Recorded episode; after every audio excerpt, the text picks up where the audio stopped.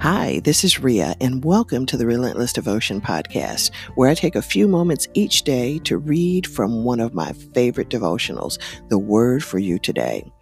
If you'd like to pick up a copy of this devotional, go to their website, wordforyoutoday.com. Be sure to order a copy for a friend or family member. And don't forget to follow this podcast and stop by my Facebook group page, Relentless Devotion. Now, as long as you keep listening, I will keep reading. Let's get to today's reading. Sunday, September 6th. Today's reading is entitled, Have You Been Born Again? The verse comes to us from John, 3rd chapter, 7th verse, New King James Version. You must be born again.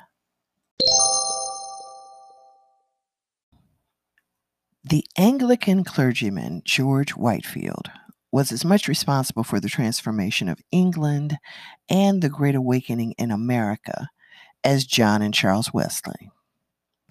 In a letter to Benjamin Franklin, who delighted in coming to hear Whitefield speak, he said, As I find you growing more and more famous in the learned world, I would recommend to your diligent and unprejudiced study the mystery of the new birth.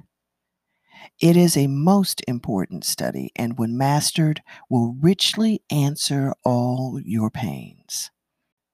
I bid you, my friend, remember that one at whose bar we shall both presently appear hath solemnly declared that without it we shall in no wise see his kingdom.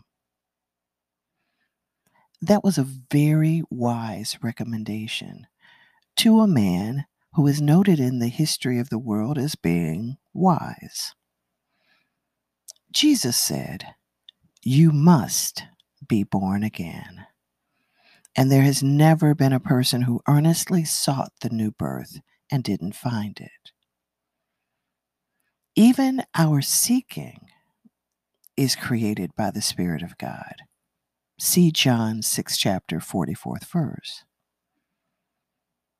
I have a few questions for you. Are you tired of the emptiness and purposelessness of your life? Are you tired of the filthy rags of your own righteousness? Are you willing to trust someone other than yourself? Then look to the cross of Christ. Put your trust in Him and ask Him to come in and be born in you today. You can be born once and die twice. But if you're born twice, you will only die once. Jesus said, He who believes in the Son has everlasting life, and he who does not believe in the Son shall not see life.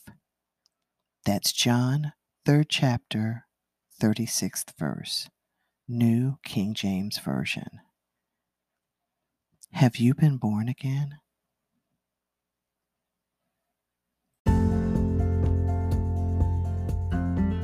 And that's our reading for today. Until tomorrow, be healthy, be happy, be relentless. God bless you.